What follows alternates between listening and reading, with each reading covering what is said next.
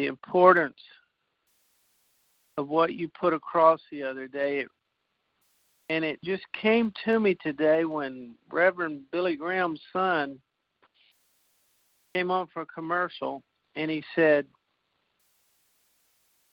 we're going through these troubling times and blah, blah, blah. And he said, all you have to do is close your eyes and accept Jesus into your heart, and he'll become your Lord and Savior. And guess what scripture just popped right in my mind was that scripture you read about that I am. When Jesus was talking, and I recalled that the Sadducees and Pharisees, the thing that pissed them off to kill him was that he said, I am. You don't believe that I am. And so I started thinking, they're perfectly willing to accept Jesus as a prophet, aren't they? Sure. But that step, that good news, the gospel, that Jesus is I am, that just gets overlooked really bad, doesn't it? It sure does. And that's the summation of the gospel. It is. And I am very grateful for the many words that I've already received about that message. That message is warning. Beware lest you die in your sins. And Christ gave that warning because this is the time. How do I want to say this? This was the essence of the time in Christ's day. The essence of the time was that there were Sadducees, Pharisees, and I'm drawing a blank on the scribes. Okay, yeah. And there were different beliefs going on even amongst the peoples then.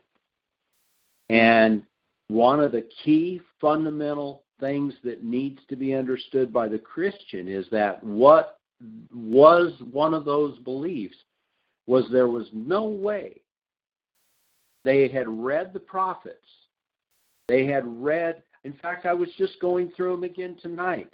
Isaiah 44:14, Isaiah 49:26, Isaiah 54:5-8, Isaiah 59:20.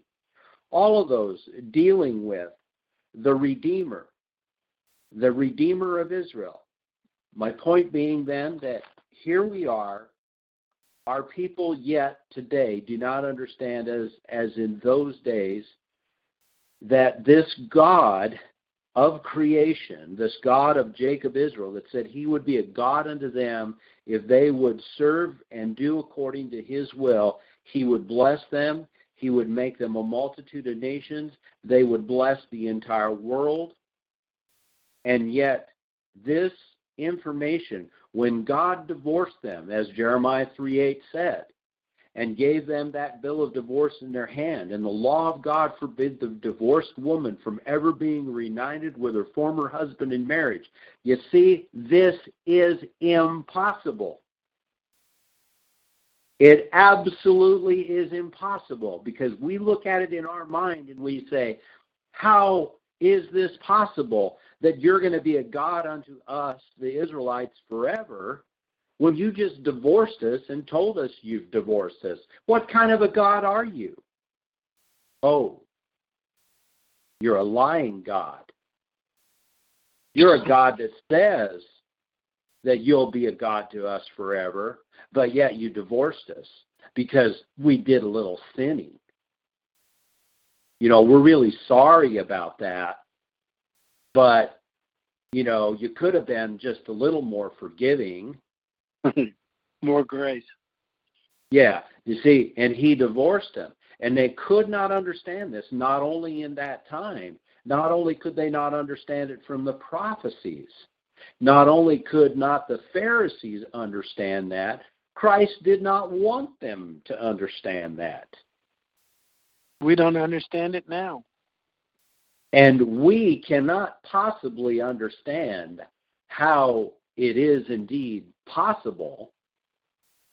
But our responsibility, it's like we tell a child, your responsibility is not to question why. Yours is but to do or die. Yeah. And it is so fundamental that, so consequently, Christians today profess with their mouths, as Franklin Graham just told his audience, whoever they were, and said, all you got to do is close your eyes and accept Jesus as your personal Savior. He leaves out that you are to be baptized for the remission of sins, that you are to confess Jesus Christ as the Son of God, as your Redeemer and Savior. So in that message, there were two things that I was trying to pique the interest of especially the Judeo-Christian, because remember, the emailer had emailed and said that she doesn't want to listen to 2 hours of something that she does not believe in because it says something contrary to her conscious thought process about those that she perceives as God's chosen people, being those that call themselves Jews today. So on the one level, I was trying to reach her. And then on the second level, it dawned on me that since I could not possibly be the person that she was referring to about me not believing that Jesus was God, so I took stock of that and realized that, hey, what she was really doing essentially was making it so that I would know that this other brother was apparently having this persuasion for whatever reasons and for whatever teachings and from whatever indoctrinations, it needed to be corrected.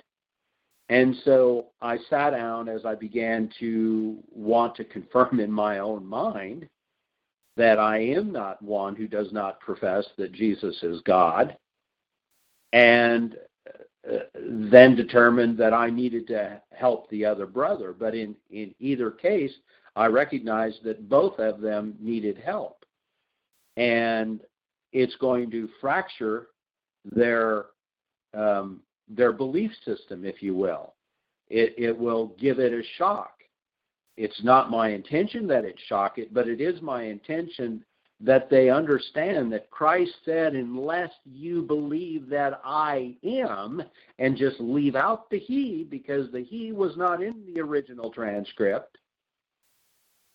If you believe not that I am he, or I am, you shall die in your sins. And he told those Pharisees point blank to their face and said, if you do not believe that I am, you will die in your sins. That is a fundamental gospel of the salvation message.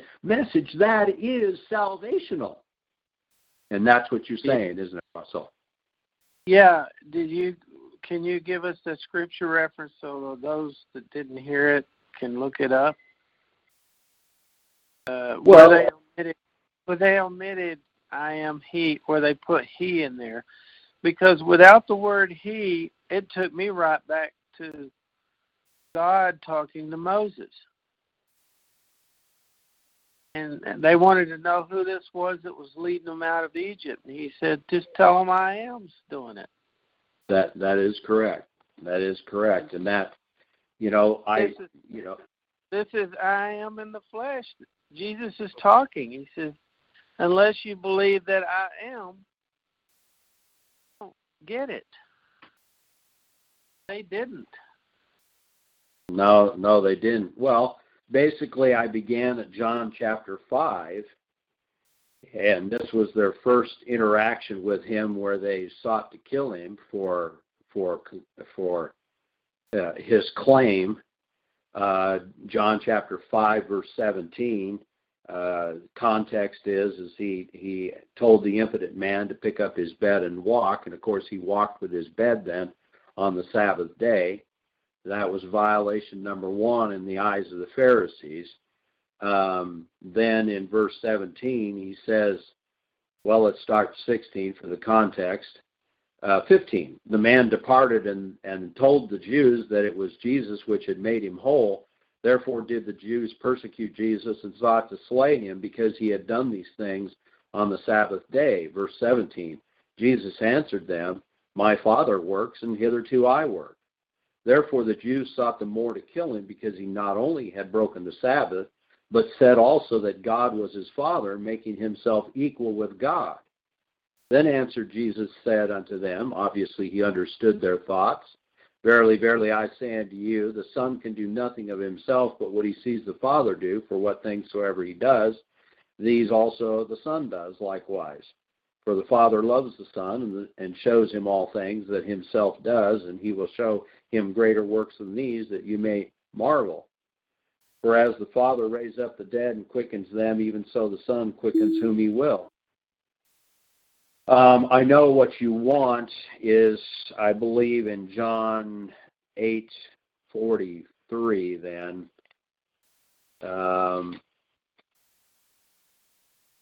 Let's see. Yeah. And probably 58, 59. Let's see. It's John 8:24. 8:24, there you go. Go ahead, you can read it. This is Jesus speaking. Therefore, I said therefore to you that you shall die in your sins. He's talking to the bad guys. For unless you believe that I am, and of course in all our Bibles it says he in italicized font or type, which means they added that, you shall die in your sins. So unless you believe, Jesus is speaking that I am who I am. You shall die in your sins. Now that's a black and white decision that you have to make. There's no gray there. And Mr. Franklin Graham is teaching you an error and a lie, actually, a big fat whopper. And he's a fraud.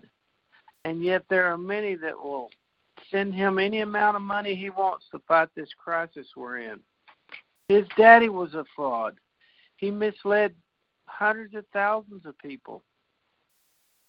According to this word right here that Jesus said it, I didn't say it, you shall die in your sins. And what is that sin? Let's just clarify that. Well, apparently they don't believe that he was I am.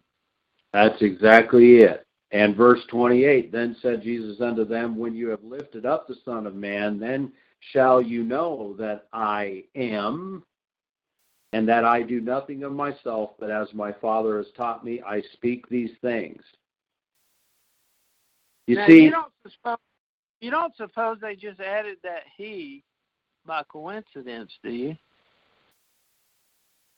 Well, it's another one of these things that, these are chalked up as inconsistencies between the original manuscripts and so forth. But there's a lot of the inconsistencies, and the inconsistencies, however, do not necessarily take away in nearly 99% of them, I'll just throw a number out there, or maybe 98%, in that high of a percentage of the inconsistencies or the discrepancies, if you will, they're not critical. They're not very critical. Now, in this case here, one could say that this is a little bit more on the critical side, at least it is for those who don't know. But when he says that I am he, that still is okay, because he still is saying that he is that who he is. He still is telling them, but they're having a hard time believing it. And really they have the hard time believing it because we in our mind cannot understand how that can be possible. Now, there are some other scriptures here that I know that people will throw out and attempt to use. And let me read this right quick, Doug, and because this is what was weighing on my mind. I don't know how long ago we went through this, but Moses said to God, "Behold, I'm going to the sons of Israel, and I shall say to them, the God of your fathers has sent me to you. Now they may say to me, what is his name?" Which is a very logical question. "What shall I say to them?" And God said to Moses, "I am who I am." And he said, "Thus you shall say to the sons of Israel, I am has sent me to you." And that same I am was sent. How many years passed since this took place, Doug? Yeah, it was a long time. You know, it was almost 1,000 years. So that was a millennium when many of the prophecies began to be stated. So that in and of itself, and then you go back to Moses, yeah, you're talking about several millennium. And furthermore, the part that really got to me is God, furthermore, and in addition to what Moses asked him what to be called, he answered that with the I am. And we discussed what I am was in the manuscript of the Hebrew, and it's such a combination of consonants, we don't know what it is, but people call it Yahweh or Yahweh. Okay, in 15 he says, "Thus you shall say to the sons of Israel, the Lord, the God of your fathers, the God of Abraham, Isaac, and the God of Jacob." That separates this God from all the other gods on the planet. "Has sent me to you." That's what God said Moses was to tell the Israelite people. "This is my name forever, and this is my memorial name to all generations." And that's us. We fall into that all generations crowd, don't we? Yeah, we do. So aren't we responsible for telling Esther and Esther's children this combination of letters? Yes. Yahweh. Amen. Well, and we did a fellowship, and it's titled. It's in the archives. It's titled. Oh shoot! Now I'm going to draw a blank on it. I remember the name of God, I believe, or something in that reference in the archives. Probably, maybe 2 months back. So probably a couple, 3 pages back in the archives. So once we've told our generations that, we've done what we were told to do, haven't we? Yep.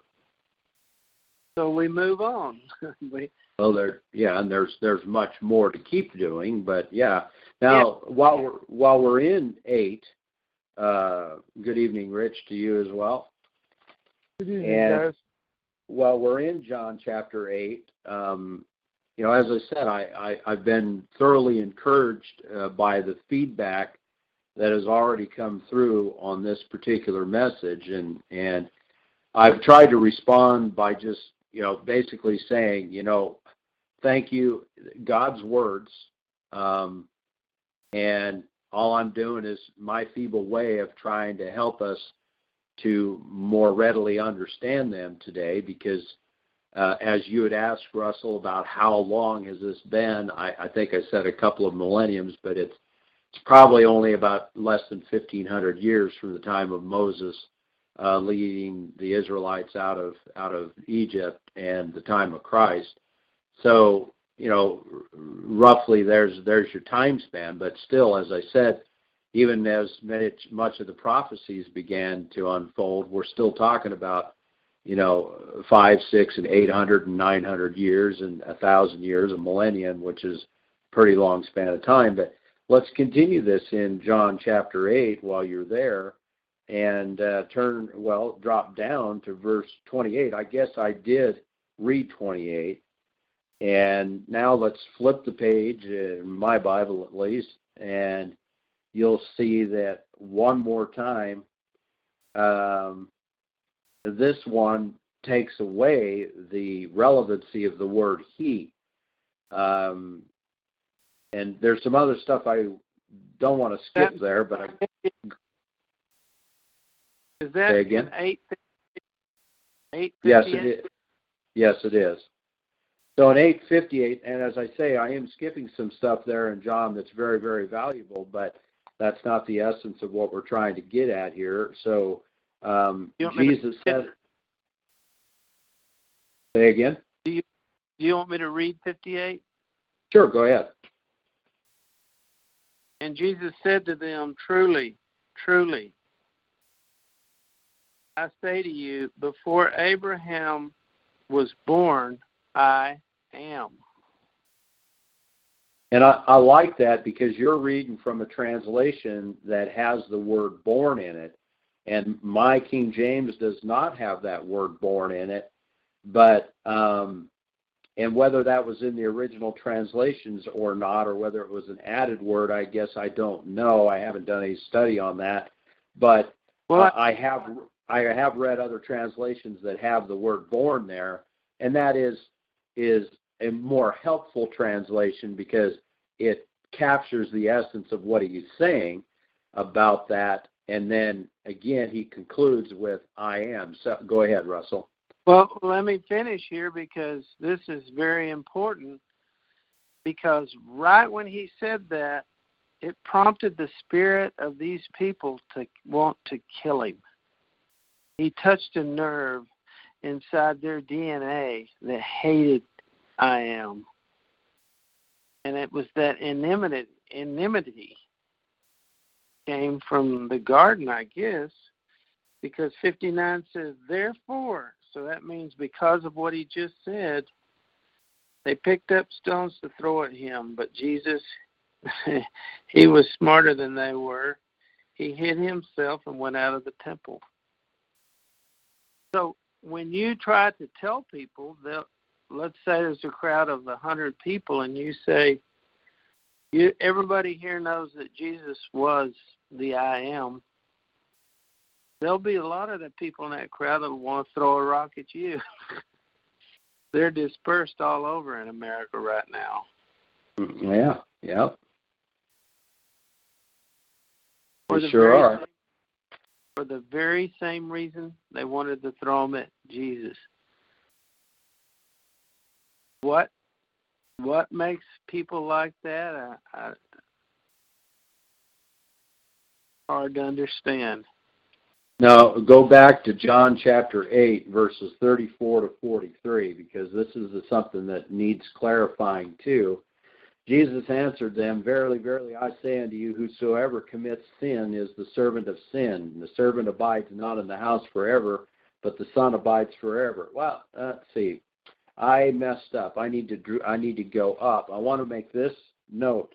Let's go to 31. "Then said Jesus unto those Jews which believed on him, If you continue in my word," that word Jews should be the Judahites or the Judeans. "Then said Jesus to those Judeans," or Judahites, which believed on him. It really is Judean, because it would have been, well, it would have been either Judean or Judahites. In the context of what he is saying, he is speaking to those people who received the truth that he just got through speaking, both in 24 and 28, which you are conveying about that, Russell. And he spake those words. Then he says to those Jews which believed on him, "If you continue in my word, then you are my disciples indeed." Okay, so that makes us stop right there and say, wait a minute. If I continue in that word that says that Jesus is the I am, then I am going to be, according to the scriptures, and a disciple indeed. correct? Now, verse 32. Verse 32. I just noticed something, because verse 32, he says, and you shall know the truth. And what was the truth? Absolutely correct. I am. That is absolutely. Now somebody. He said, you also get the bonus. You get to be free if you figure that out. Exactly. Now, somebody open up to Romans 6, chapter 14, or excuse me, Romans 6. And whoever's doing that Romans 6, put your finger in Romans 22. And somebody can grab James 1:25 and James 2. I'll grab James, I guess. And let's understand a little bit more about what he is saying from the perspective of an apostle James. And in Romans 6, that must be the apostle Peter, I would think, at that early part of Romans. So who's got Romans opened up? Somebody got it yet? I do. All right. Russell, go to 6, 14, and 18. Read those two. For sin shall not be master over you, for you are not under law, but under grace. And what was the other one? 18. And having been freed from sin, you became slaves of righteousness.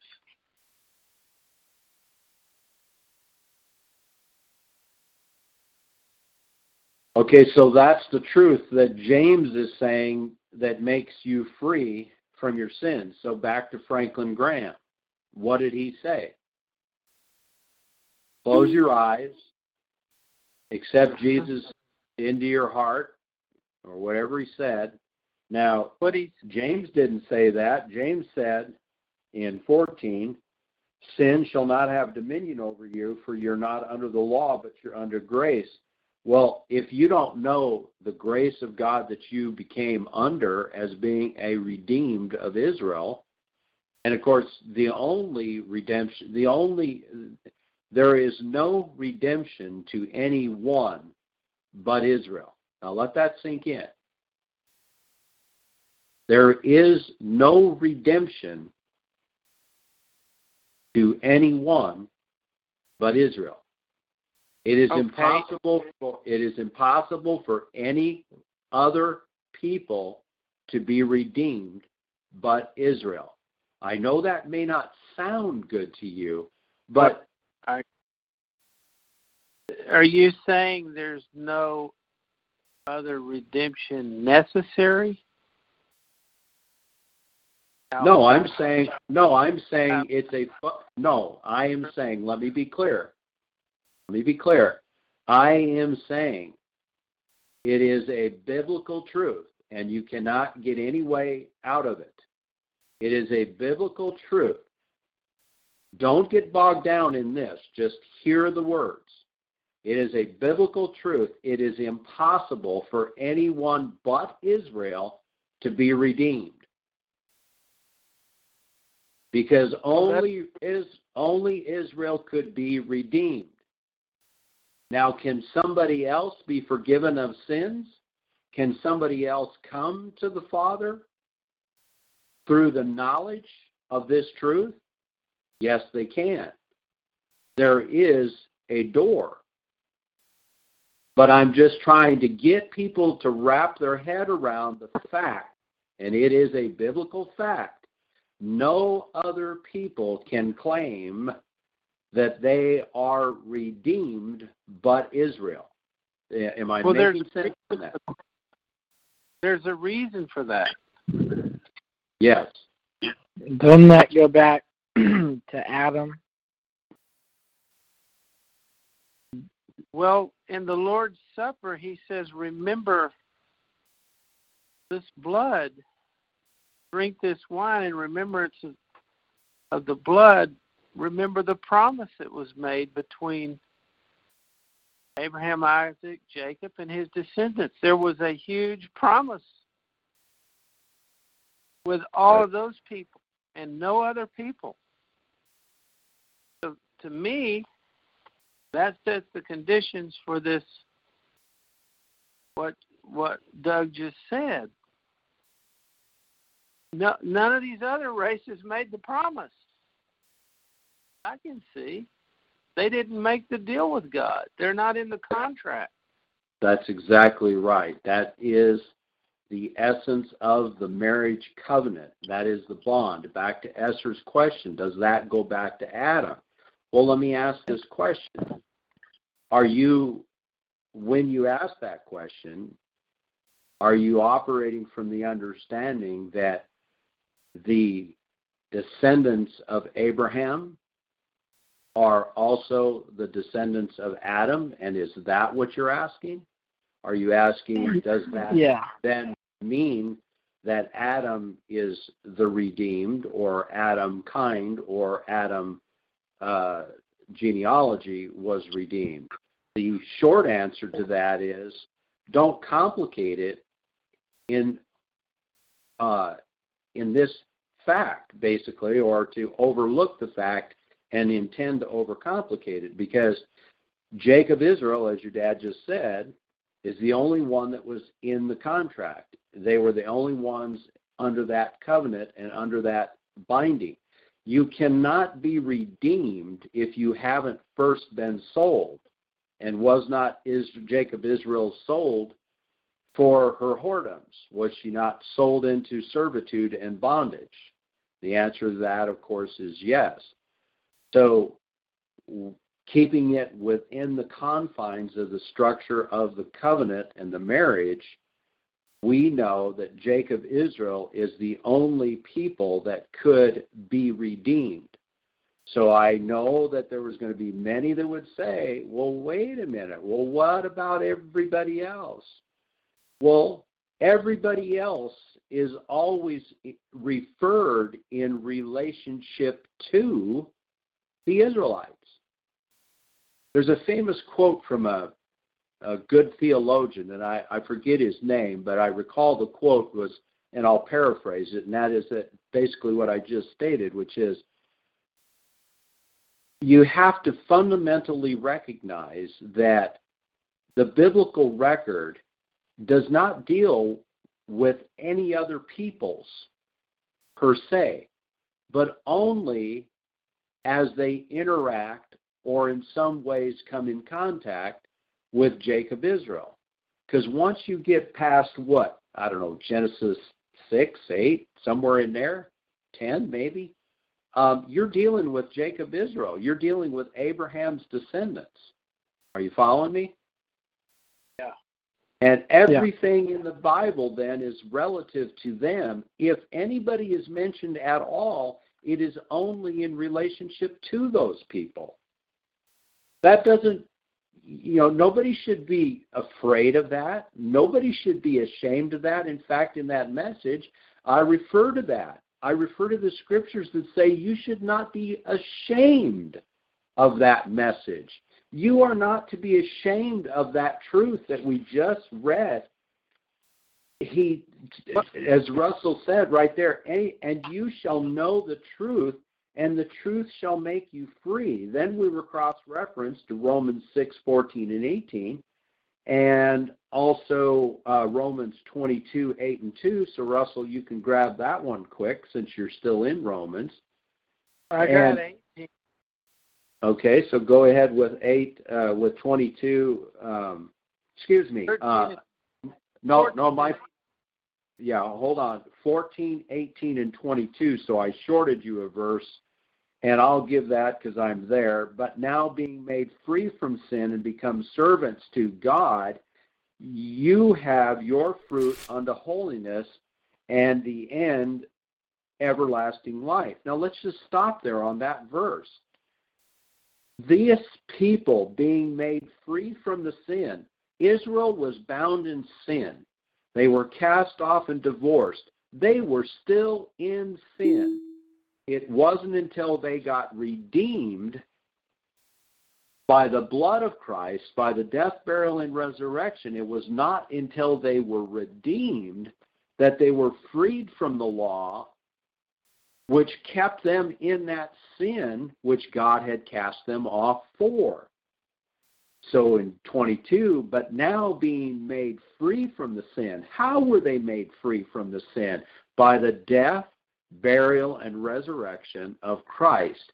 God in the flesh laid down his life that he could remove the sin and also the penalty, which was separation from God because of the divorce, and they became made free from that sin. Just right back to 8:32, and you shall know the truth, and the truth shall make you free. Do you see why this is salvational? Do not let anybody tell you, well, I don't get it, brother. I don't understand what this has to do with salvation. Who cares who the Israelites are? I'm telling you, lest you die in your sins, because that's exactly what Jesus Christ said.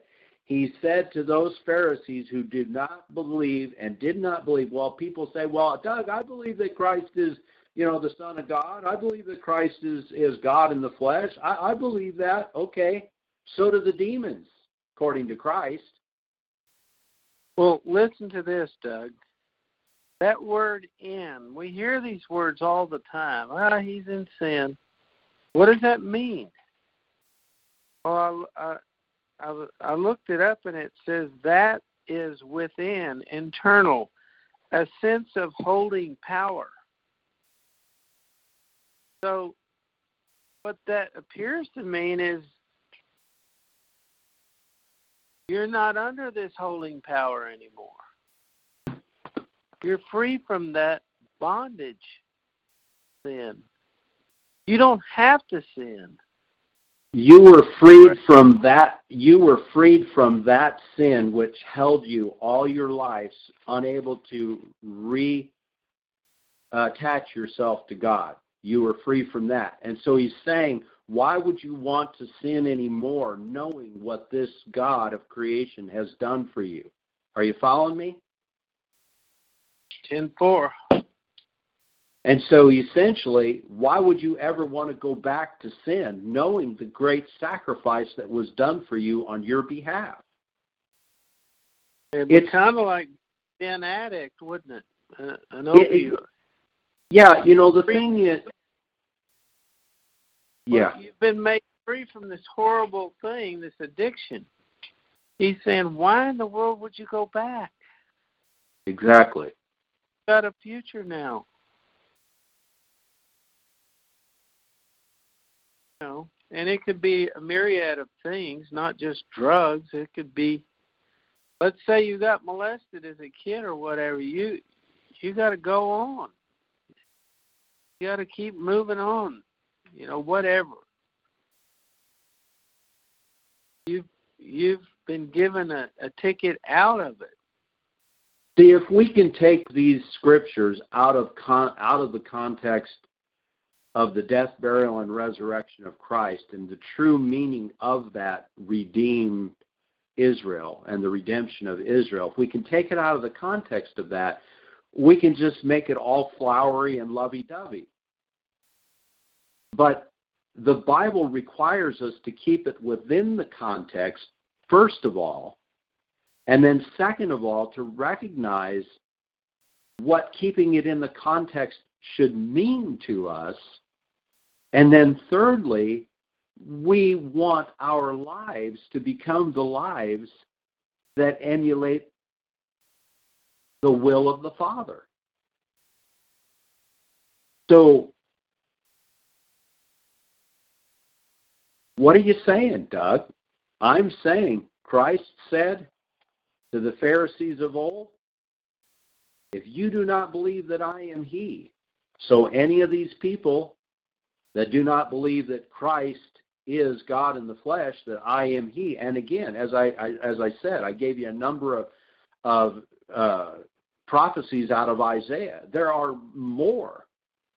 So if you and Christ tells him, he says, if you do not believe, you've got the prophets and Moses to believe. When he gave the analogy of those in the in the depths of death and said, you know, if you don't, doing a terrible job on it, if you don't acknowledge and understand the prophets and Moses, then you're not going to believe if one raised from the dead. And this is exactly what he was conveying to them. And he said that they would die in their sins because they would not receive this truth and understand this gospel message that he was God in the flesh. And even though we can't understand how that could be possible, you can't understand how a virgin birth can be possible. There's a whole lot of things about God that we cannot understand, or that we could actually explain them to somebody. And there's a whole lot of things that scientists can't explain, and the atheist and the agnostic can't explain. Just because I, in the feebleness of my mind, am not able to explain something to you, does not mean that it still is not true, and does not mean certainly what's more important is that I believe it. And that's what Christ said.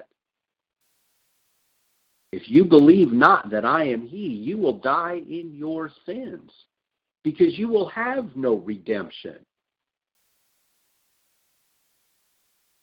You will have no salvation. So then I went to the greater extreme throughout that message to conclude with, basically, this whole idea the Jews are God's chosen people who do not profess that Jesus Christ has come in the flesh, number one. Oh, and you'll hear a lot of people out there, oh, yeah, the Jews, yeah, they're coming around.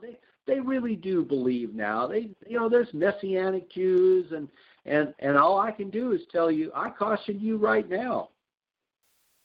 You're attending any church that intends to have a rabbi come in, you best ask your pastor if that rabbi has been baptized for the remission of sins and has confessed the name of Jesus Christ as the Son of God, born of a woman, who has redeemed Israel. Because if he cannot profess that, the Apostle John, and that's where I concluded the message with, the Apostle John said, you shouldn't even fellowship with them. And you certainly should not be inviting them into your home. You could pass them on the street, say hello, I guess. But that's the extent of it. Because the risk is that you be deceived by the subtlety and craftiness of their words. And that goes right back to the garden. The craftiness and subtlety of the words. Well, he did not say thou shalt surely die. He knows that thou shalt not surely die when thou eatest of it. He knows that you will become as God.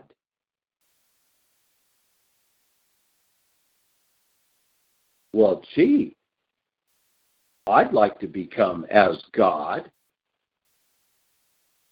And if I can eat it, and I will not die, if I can partake of the sin, if I can partake of twisted words and partake of ignoring the word of God and the command of my Creator, who just created me, and say, well, surely he must have made a mistake.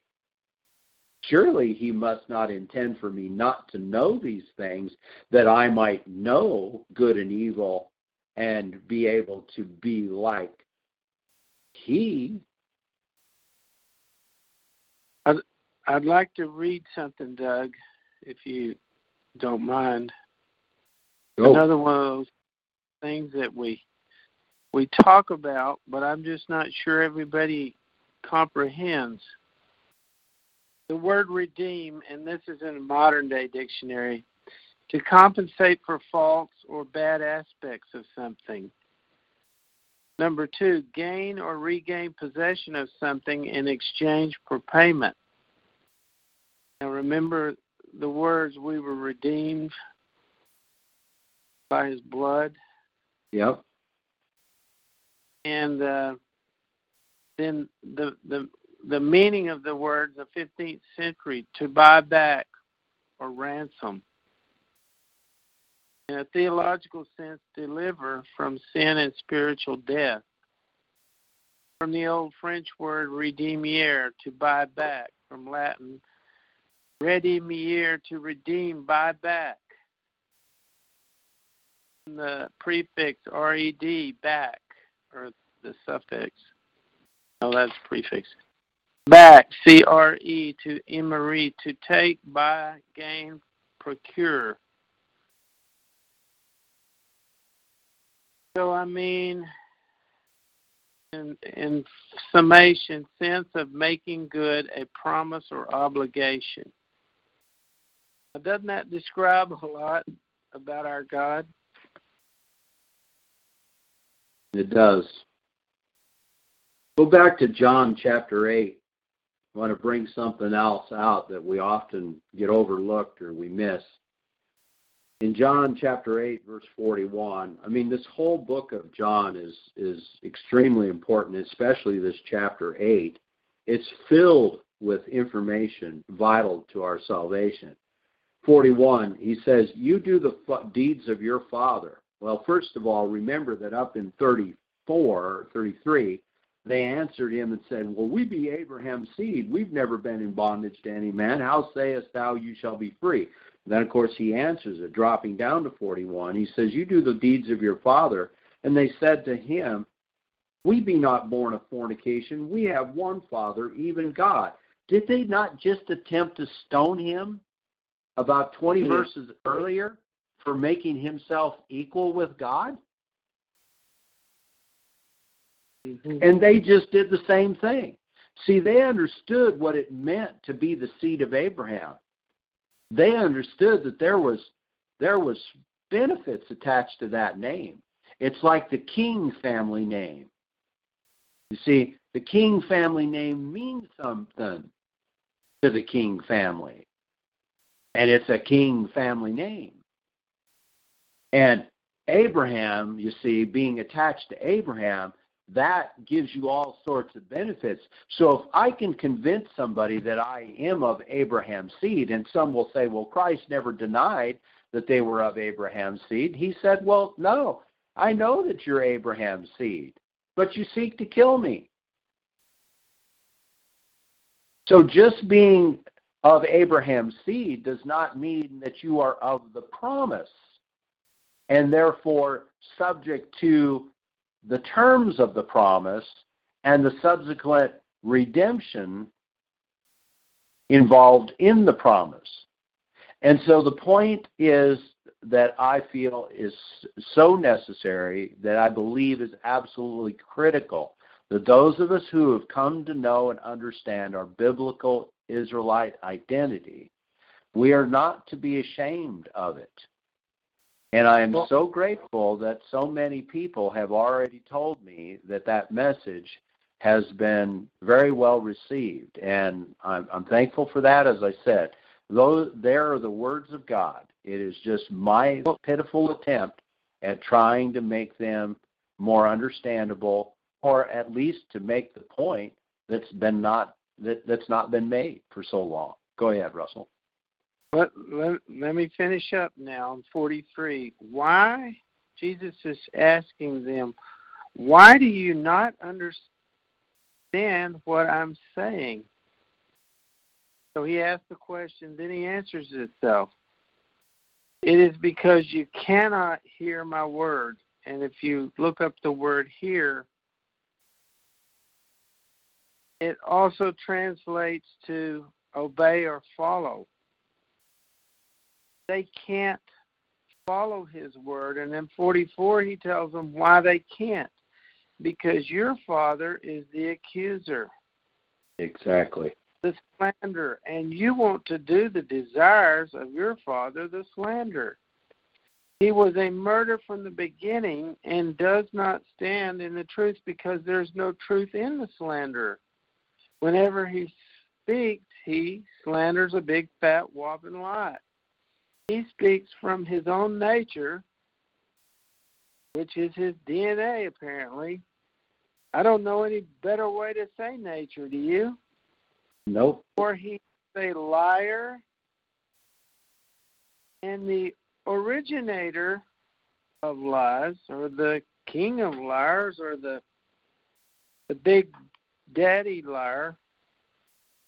But because I speak the truth, you do not believe me.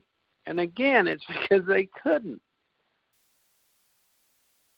It's not in their makeup. And then he says, well, which of you is going to convict me of sin? If I say the truth, why do you not believe me? Again, what did he say in 32? You shall know the truth, and the truth shall make you free. That is, if you indeed continue in my word, which he said in 8:31, that those would be his disciples indeed. So a disciple that is a disciple of Christ is not going to shirk from this word of truth, correct? And he that is of God hears God's words. You therefore hear them not, because you are not of God. Pretty, it's one of the most explicit passages and chapters of Scripture that the general church body will not receive. You can liken it to the words of Christ when he said, you shall indeed eat my flesh and drink my blood. It's called the collapse of the Galilean ministry. When Christ said those words, many of his followers walked away. And Christ turned to the other disciples and said, are you too going to go? Because that is a hard thing for people to understand. You must eat my flesh and drink my blood. Because they do not understand, and they have not been taught what was meant by that. And so those there were likewise repulsed at that idea, but could not understand spiritually what he was conveying to them, in that partaking of his flesh and partaking of his blood in our act of communion is an acknowledgement of him and of that sacrifice that he had made for the redemption of Israel.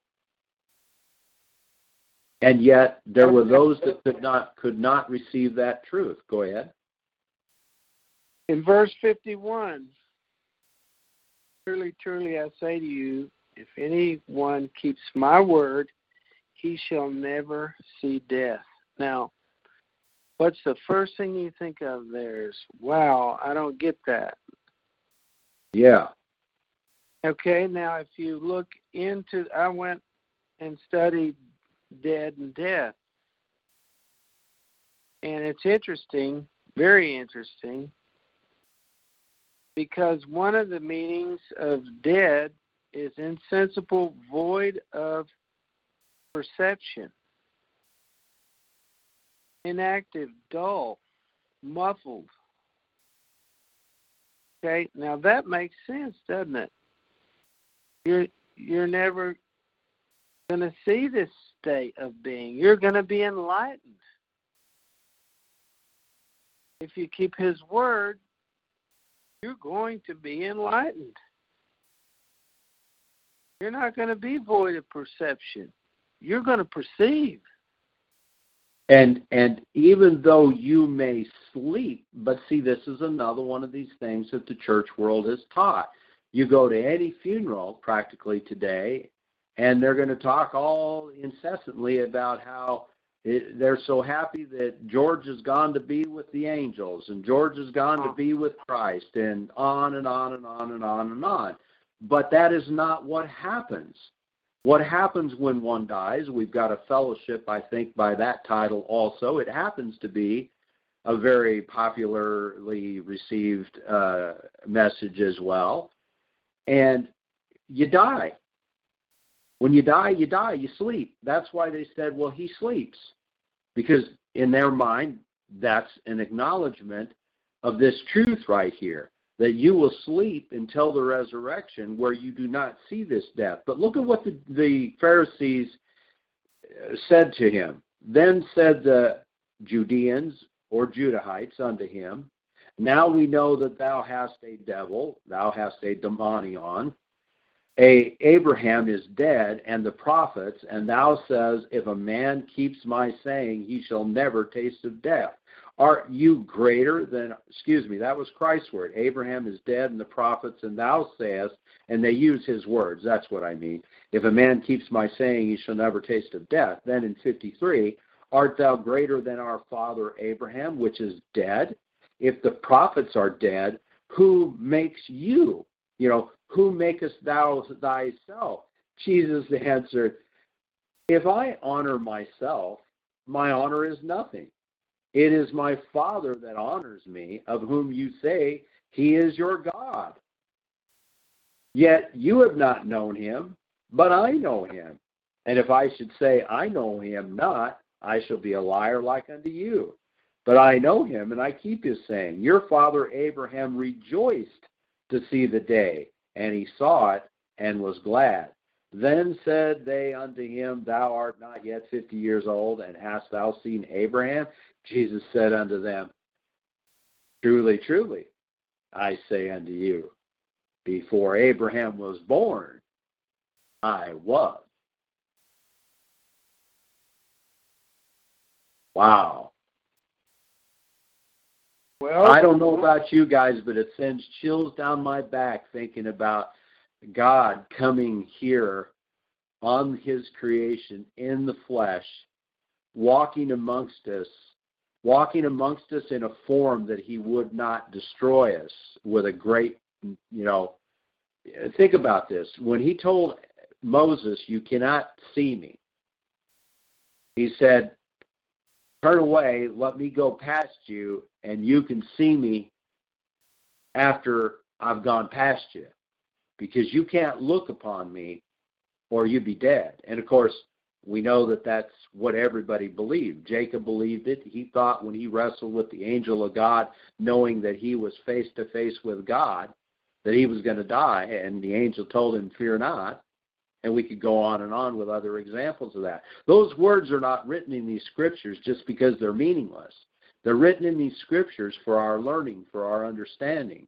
They're there for us to give us that guidance into that hope and that everlasting love. And that's why this, you know, this book of Hosea that we've been in about this greatest love story of the ages, you know, it is truly the greatest love story of the ages. Would to God that Christians the world over really understood this fantastic love story of the ages, and then could embrace everything that it means to them.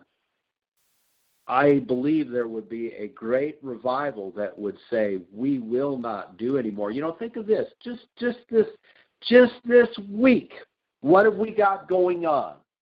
We've got our leaders in our assembly halls saying, we're going to pass a bill that'll provide relief to all of you. And in that bill, we need funding to kill more babies, while the bill is designed for the purpose of helping to prevent loss of life. How dichotomous is that? That is insane. It is the essence of what's the word they use for the insane thing? Schizophrenic. Yeah. This is, and we expect that paranoid. Everything's just going to be A-OK.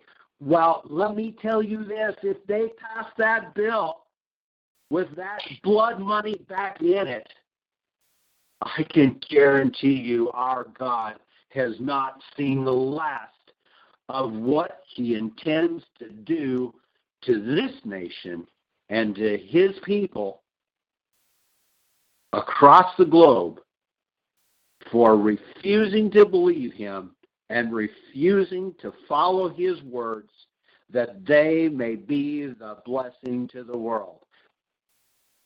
You can call me crazy. You can say whatever you want, but there's no denying what the Scripture says.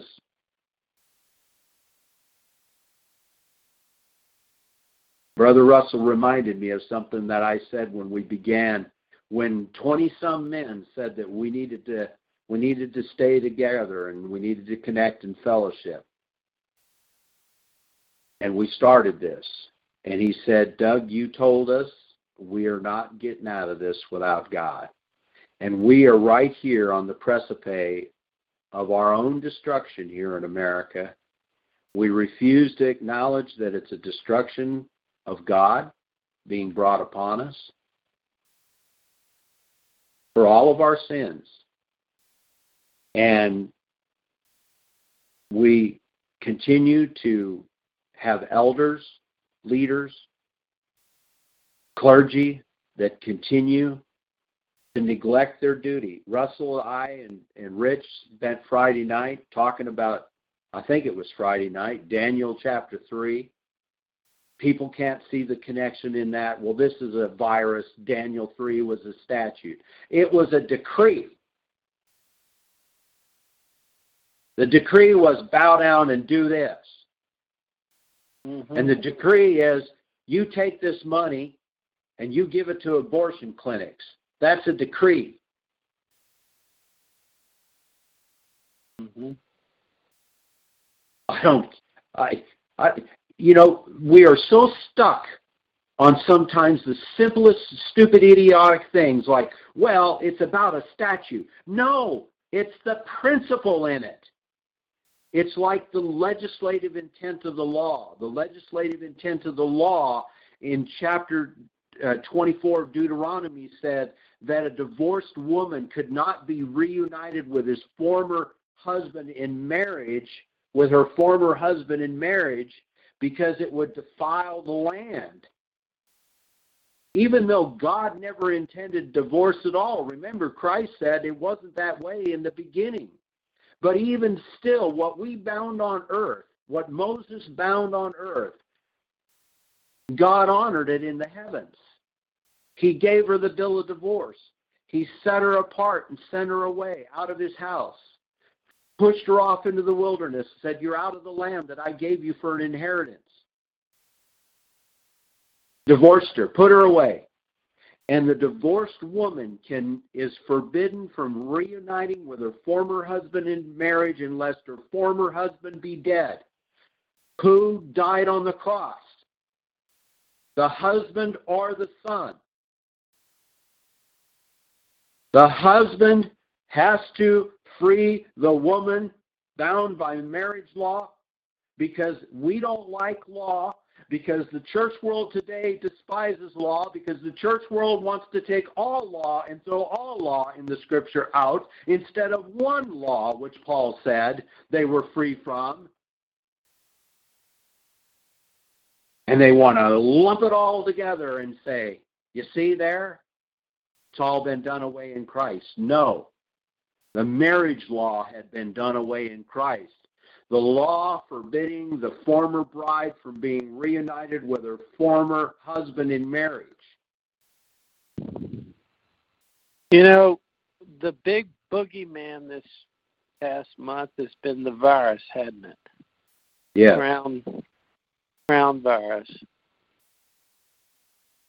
And was it Jesus that said it, or who? They said, you best not fear the boogeyman, you need to fear the one that has the power over life and death. Amen. All that. The one who can kill the body and the soul. That's right. And so they have attacked us with fear. There's no other way to put it. This assault has all been based on fear. Yeah. Masterful job. And can you imagine what the Egyptians were hollering at the Israelites to keep them all scared when they took off with Moses? The naysayers. Let's just turn around and go back to Egypt. We had it better there than going off into this fearful place to get the virus. I mean, seriously, we've had a lot worse boogeymans, haven't we? I mean, it used to be nuclear weaponry, didn't it? They're always conjuring up some boogeyman. And none of it. Where is the Christians of America, the ones that have the podium that could speak out? Well, I heard that one. That was pathetic. But, I mean, you would think, where's Jamie Dobson? Look over to John chapter 10 real quick. I know we're running out of time. John chapter 10. Jesus is going to be accused basically of blasphemy, and then came the Jews round about him. Verse 24 of chapter 10 said to him, "How long does thou make us to doubt? If thou be the Christ, tell us plainly." You see, just tell us. Just tell us who you are. That's all we want to know, because as soon as you tell us who we are, we're going to kill you anyway. But of course, they didn't say that. But that's what they meant. Jesus answered, "I told you, you believe not. The works that I do in my Father's name, they bear witness of me. You believe not because you are not my sheep. As I said unto you, my sheep hear my voice, and I know them, and they follow me. And I give to them eternal life, and they shall never perish, neither shall any man pluck them out of my hand. My Father, any man." Notice he said, "Neither shall any man pluck them out of his hand." I want you guys to get that down. The only reason that you can be plucked out of God's hand is by who? Well, yourself, I guess. Another man. "My Father, which gave them to me, is greater than all, and no man is able to pluck them out of my Father's hand. I and my Father are one." Then they took up stones again to stone him. Jesus answered them, "Many good works have I shown you from my Father. For which of these works do you stone me?" The Jews answered him, saying, "For a good work we stone thee not, but for blasphemy, and because that thou being a man makest thyself God." Jesus answered them, "Is it not written in your law, I said, you are gods?" I just like that. I said. You know, he has a great way of just throwing something in there that must just really pique him. But when you're sitting there talking, does it not say in your law, I said, you are gods? If he called them gods, unto whom the word of God came, and the scripture cannot be broken, say you of him whom the Father has sanctified and sent into the world, thou blasphemes, because I said, I am the Son of God? Now he's just totally incredulous here. Now wait a minute. I tell you that I'm the Son of God, you're going to stone me. I tell you that I am God, you're going to stone me. You yourselves say that you have one Father, even God, but you don't want to stone yourself. I mean, this has got to be pretty confusing. He says, "If I do not the works of my Father, don't believe me. But if I do, though you believe not me, believe the works, that you may know and believe that the Father is in me and I in him." It just seems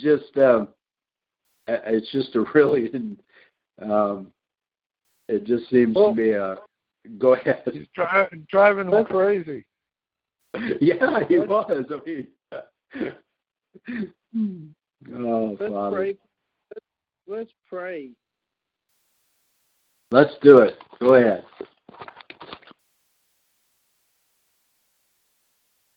Lord, give us courage. We need courage now more than ever to do the right thing and try to figure out things to do to please you. That's what we ought to be afraid of, is not pleasing you, God, in our behavior. Give us a mind to to decipher and go through your book and understand it. Clear our minds and give us understanding. And that's the ability to see and hear. Father, help us. We cry out to you tonight. This whole country is a mess. We could come to cry out to you for answers.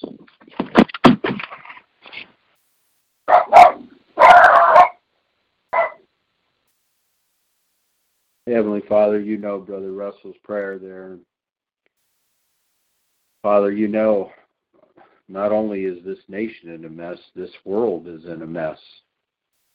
Because it receives not your truth, it receives not your word, fully comprehending and understanding. Father, we know that we learn best when we learn from your word. Father, would to God that while people are sitting at home, they'll pull that Bible out instead of that video game, that they'll pull out that Bible and sit down with the family and ask, why has this befallen us? And that you would show each and every one of them why it has. And that you would give them the answers in your word, that they might humble themselves before you and go down on bended knee, acknowledging that you are indeed the great I am, the God of the creation that we call our home, the lands flowing with milk and honey that you've given us. And Father, these evildoers that continue their wickedness, Father, we are praying against them and their evil designs. Father, I know that we deserve exactly what you have done in the wicked plans that they devise. Father, I think of the days in which your people were led into captivities, and I think about that captivity and what it means, and the stripping the captives naked, that they go into the captivity having nothing to remind them of who they are, what they were, where they came from. The only thing they have left is their mind, is their mental capability, if they can retain it and hold on to it, while the wicked doers are given a free hand and a free rein by you. Father, our only prayer is that they overstep their bounds and that you will intercede on our behalf, because it does not appear that your people are willing to pray and humble themselves and to really do your will.